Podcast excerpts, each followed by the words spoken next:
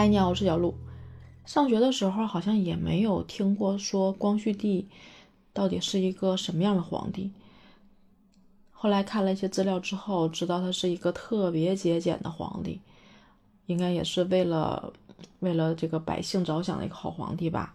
因为当时国库确实比较穷，所以他就想节俭，并且想从自身做起，然后号召这个群臣都是。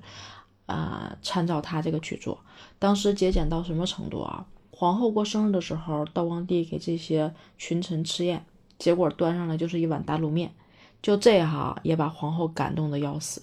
因为道光帝本人过生日，连一碗打卤面都没有，也没有宴请群臣，甚至衣服破了都是打补丁的，不会换新的。有句俗话说说。楚皇好细腰，工人多饿死。就是皇帝衣服打补丁呢，群臣也跟着效仿。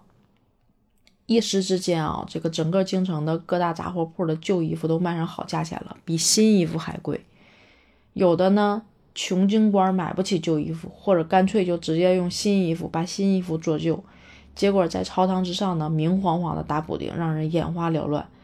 整个朝廷一看啊，就是一群破衣烂衫，感觉这个国家好像快亡了，好像这幅景象历朝历代也没有经历过，是吧？就让人哭笑不得。好像这个风气跟现在也很像，就是一个公司一个领导的喜好，下面的人为了投其所好，也会跟着他去朝这种风格上去走。慢慢就变成了一种趋势，这种趋势的流行呢，也慢慢的抬高了一些物价，好像就反其道而行之。道光帝就造成了这样一种现象。他曾经跟这个这些大臣们说，说自己节俭不是为了省钱，而是号召这些群臣呢摒弃一些奢靡之风。那他摒弃的效果有什么样呢？他有没有影响到这些官员呢？很可惜，没有。比如说啊，道光绪要打一个补丁，内务府直接报了一千两白银，把道光绪宰狠狠的宰了一顿，他就气得要命，他就说：“他说这怎么能这么贵呢？”然后呢，有一天，有一天他就退朝之后，这军机大臣叫曹振庸啊，给留下来了。这个人虽然在历史上默默无闻啊，但是如果说在清这一代，谁的官当的最顺当？升的最快、最安稳的，那当属这个曹振庸。他有一句名言，被这个清朝的官场奉为金科玉律，叫“少说话，多磕头”。其实已经看出来，那个时候的清政府心是好的啊，就是就是皇帝的心是好的，但是这个事儿做出来的效果好不好，真的已经可见一斑了。这曹振庸呢，性格就属于那种谨小慎微型的，哎，谁也不得罪。这次皇帝就把他给留下来了，之后以为他说这个有什么军国大事要问他，就想着怎么甩锅呢。正在那琢磨呢，皇帝上来就问他说：“曹爱卿，你打的补丁多少钱呀？”这曹振庸没反应过来呀，然后还想了想，你知道吗？都不是说没想，直接说出来了。他直接来了句说：“三两白银。”就这想完之后还觉得不对，他想完之后就只只想扇自己的嘴巴，因为曹振庸的这一句“三两白银”可能就能把内务府给得罪了，因为他不知道内务府给皇帝打这个补丁银子值多少钱，然后就就皇帝才会问他嘛。结果呢，这曹振庸想完之后说“三两白银”，其实还是说少了。因为内务府竟然说花了一千两白银给他打这个补丁，前面已经说过了哈。一般说说天子一怒，血流飘杵嘛。一般人想的话也是说，这内内务府这不是摆了道光绪一道吗？不砍脑袋怎么可能呢？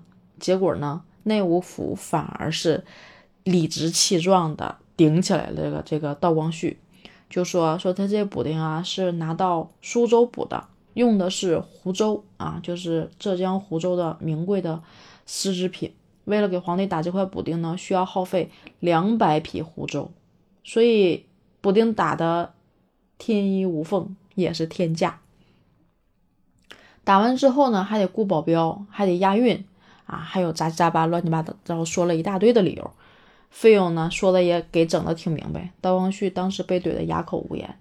据说后来道光绪的补丁干脆也不找内务府了，就找这个皇后跟嫔妃给他补。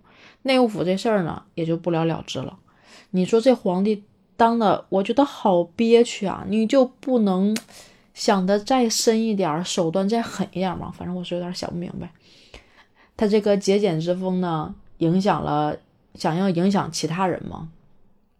但是他连这个皇宫之内都影响不了，更别说其他人了。地方当时的官儿贪腐成风，就拿吃来说啊，道光绪这个光绪年间呗，在陕西任职的这个叫张吉生回说，来往于西藏、新疆、甘肃、四川的这些官员呢，都会经过西安，西安的地方官呢就会竭力的招待。每一次，哎呀，戏班儿，什么上席、中席，上席是一定有燕窝、烧烤，中席是有鱼翅、海参。然后西安呢，活鱼特别的难得，一条大鱼就价格要值个四五千文。然后上席呢，五桌啊，都这些都不能少。比如说像什么白鳝、鹿尾，都是一些特别珍贵的、难得的一些好东西。如果要是设宴的话，一定会想办法去买去。就这样，哎呀，真的是夜夜笙歌。然后官员们的衣服啊、饮食啊、车马呀，都真的是争奇斗艳，然后特别的奢华。这就是道光绪例行节俭之风下面的一个大清官场现状。和这个光绪帝自身的节俭一对比，是不是觉得挺讽刺的？光绪帝不仅是。皇宫内没影响到，官员没影响到，他身边的人他也没有影响到。他儿子咸丰帝重情酒色，儿媳妇大名鼎鼎慈禧大兴土木，奢靡成风。就你能看出来，道光绪他的这个教育其实还是很失败的，是吧？就是从一代皇帝的节俭之风推行来看，能看出来这个皇帝是有多么的无能。心确实是好的，但是是，嗯，得承认无能。这些其实是我们当时课本上学不到的。我觉得这些小故事其实让历史人物更丰满了起来。如果当时能够知道这样一些小故事，我相信，哎，至少我的历史不会那么差吧。好了，小鹿就说到这儿吧。嗯，听到这儿留个言，点个赞，再走好吗？拜拜。